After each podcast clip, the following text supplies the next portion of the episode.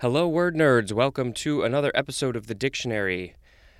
I'm your host, Spencer. I'm hoping this mic sounds okay.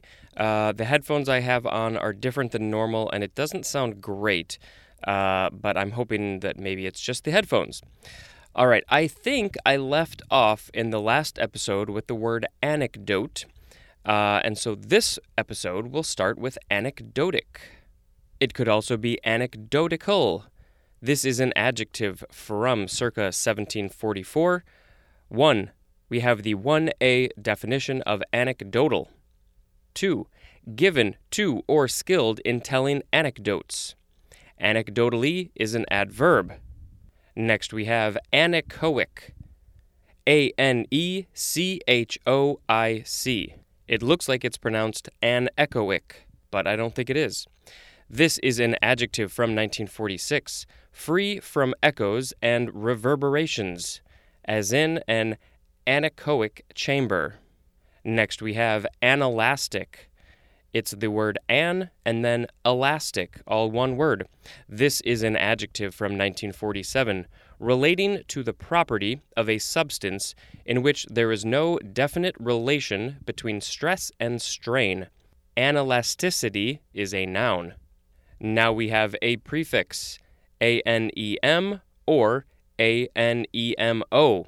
It just means wind, as in anemometer. This is from the Greek anemos, and there's more at the word animate.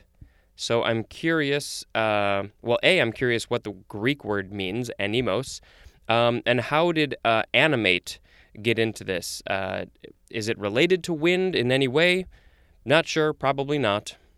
Next we have anemia. This is a noun from 1800, 1A, a condition in which the blood is deficient in red blood cells, in hemoglobin, or in total volume. 1B, we have the synonym ischemia.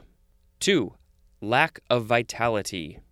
This is from the Greek anemia, which means bloodlessness. And that's all I'm going to tell you. Next we have anemic. This is an adjective from 1826. 1. Relating to or affected with anemia. 2a. Lacking force, vitality, or spirit, as in an anemic rendition of the song.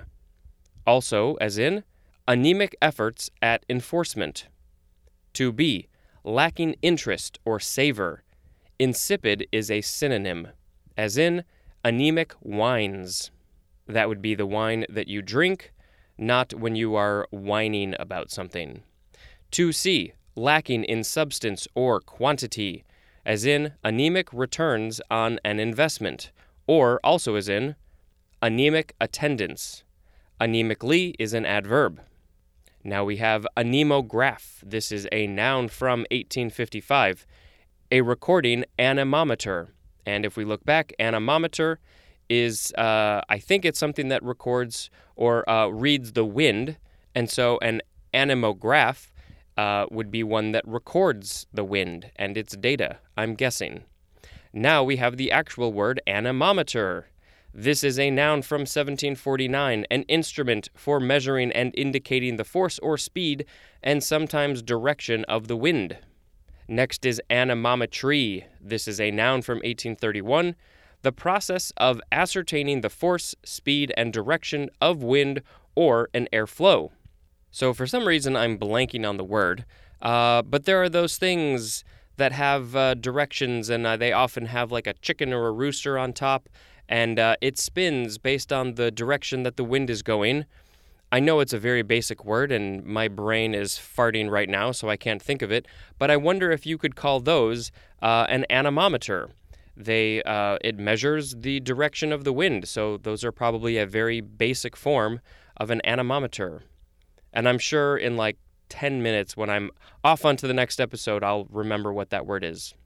Next we have anemone, sometimes kind of a hard word to say. This is a noun from 1548. 1. Any of a large genus of perennial herbs of the buttercup family, having lobed or divided leaves and showy flowers without petals, but with conspicuous sepals or sepals, S-E-P-A-L-S. It's called also wind flower. Two, we just have the synonym sea anemone. Anemone? Did I say it right that time? Next, we have anemophilus, anemophilous. This is an adjective from circa 1872, pollinated by wind. Next, we have anencephaly, anencephaly. This is a noun from 1831, congenital absence of all or a major part of the brain. You don't want that. Anencephalic is an adjective. I said adjective weird. Adjective. There we go. Next we have anent. A-N-E-N-T. This is a preposition from the 13th century. We just have the synonyms about and concerning. This seems like a pretty old word that doesn't really get used anymore, I'm guessing. The etymology says this is from the Middle English anavent or anent, which is from the Old English on effin, which means alongside, and that is from combining on plus effin, which means even. And it's spelled E-F-E-N, effin, but maybe they pronounce it a little bit differently. Next, we have anergy. It's similar to the word energy, but it starts with an A, so it's anergy. This is a noun from 1890, a condition in which the body fails to react to an antigen. Next, we have aneroid. A-N-E-R-O-I-D. This is an adjective from circa 1842, using no liquid, specifically operating by the effect of outside air pressure on a diaphragm forming one wall of an evacuated container, as in aneroid barometer. This is from like a Latin Greek word neron, which means water, and that is the Greek neutral of neros, which means fresh. It's akin to the Greek neos, which means new, and there's more at the word new. Next we have anesthesia. This is a noun from circa 1721. Loss of sensation with or without loss of consciousness. This is from the Greek anesthesia, something like that, which means insensibility, and that is from aesthesis, which means perception, from aisthanesthai, which means to perceive, and there's more at the word audible. No, this is not brought to you by audible.com, but if they wanted to sponsor me, I would be okay with that. Next, we have anesthesiologist. This is a noun from 1922. We have the synonym anesthetist, specifically a physician specializing in anesthesiology, which is our next word, anesthesiology, A-N-E-S-T-H-E-S-I-O-L-O-G-Y. It's a noun from 1911, and I'm going to stop doing this thing. A branch of medical science dealing with anesthesia. Now I don't know how to say that word anymore. Anesthesia and anesthetics. Now we have anesthetic, the first form. This is an adjective from 1823, one, of, relating to, or capable of producing anesthesia. Two, lacking awareness or sensitivity, as in, was anesthetic to their feelings. Anesthetically is an adverb. Now we have the second form of anesthetic. This is a noun from 1845. One, a substance that produces anesthesia. Two, something that brings relief. Synonym is palliative, P-A-L-L-I-A-T-I-V-E. I think I'm pronouncing that word correctly. Next, we have anesthetist, A-N-E-S-T-H-E-T-I-S-T. This is a noun from 1860, one who administers anesthetics. Next is anesthetize. It's a transitive verb from 1848, to subject to anesthesia. All right, I think we are out of the anesthesia words. That was quite a run there. Next, we have anestrus, A-N-E-S-T-R-O-U-S. This is an adjective from 1902. One, not exhibiting estrus, and estrus is spelled E-S-T-R-U-S. Two, of or relating to anestrus. In this case, anestrus is spelled anestrus, and the word we're defining is trous. But anestrus, with just the U, is our next word.